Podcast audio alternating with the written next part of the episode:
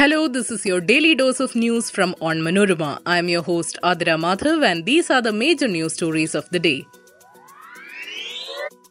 NIA court in Kochi found six guilty and acquitted five in the sensational Thodupuzha hand chopping case.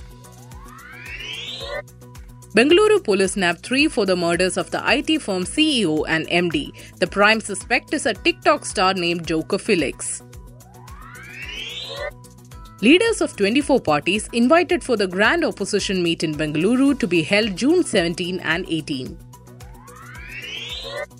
Raging Yamuna swells to a record level in Delhi. The Delhi police imposed Section 144 CRPC in flood prone areas of the national capital.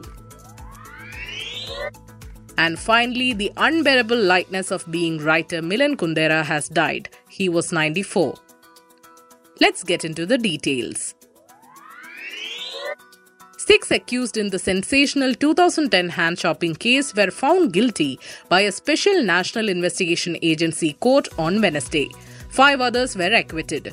MK Nasir, Sajal, Najib, MK Naushad, PP Mohammad Kunya, and PM Ayub were found guilty by the court. According to the probe team, Nasir was the mastermind of the attack. A former lecturer of Malayalam at Newman College in Thodupuzha, Joseph was attacked and his right hand was chopped off allegedly by activists of the Popular Front of India in July 2010. The attackers told him that he was being punished for the alleged sacrilegious undertones of one of the questions he had framed. Shafiq, Aziz Odakali, Mohammad Rafi, TP Subair, and Mansoor were acquitted by the court. The Karnataka police on Wednesday nabbed three accused for allegedly murdering the chief executive officer and the managing director of an IT firm in Bengaluru. Slain R. Vinukumar, hailing from Rukmini Vilasam House at Panchikad in Kerala's Kottayam district, was the CEO of the internet services company Aeronix Media. The other victim, Phanindra Subramanya, was the managing director of the firm.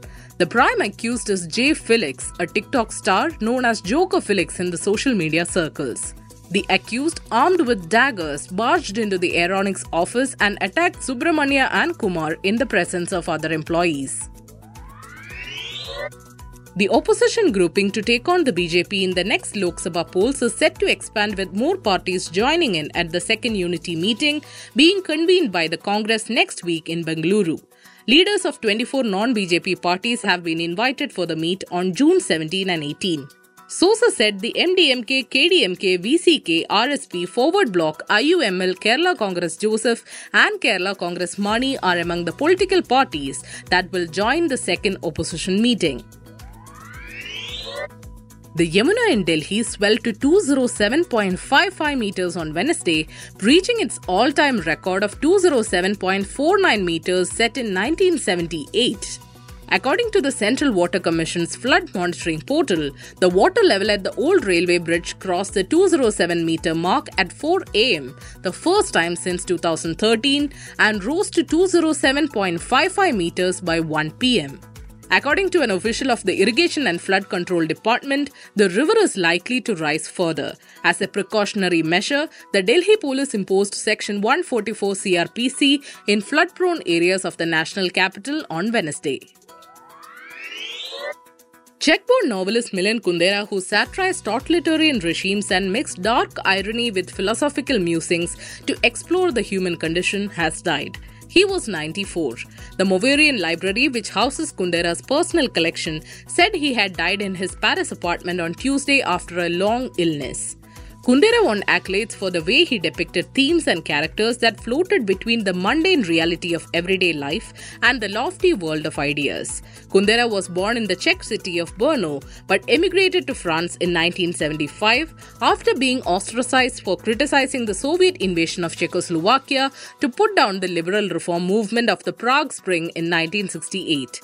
His first novel, The Joke, was published in 1967 and offered a scathing portrayal of the Czechoslovak communist regime. His other works include The Book of Laughter and Forgetting and The Unbearable Lightness of Being. That brings us to the end of this episode. Thanks for listening to Daily News Dose hosted by me, Adra Madhav. Daily News Dose podcast is produced by Vishnu Murlidharan with technical production by Idea Brew Studios. Follow on onmanorama.com for detailed updates on the latest news and be sure to come back tomorrow.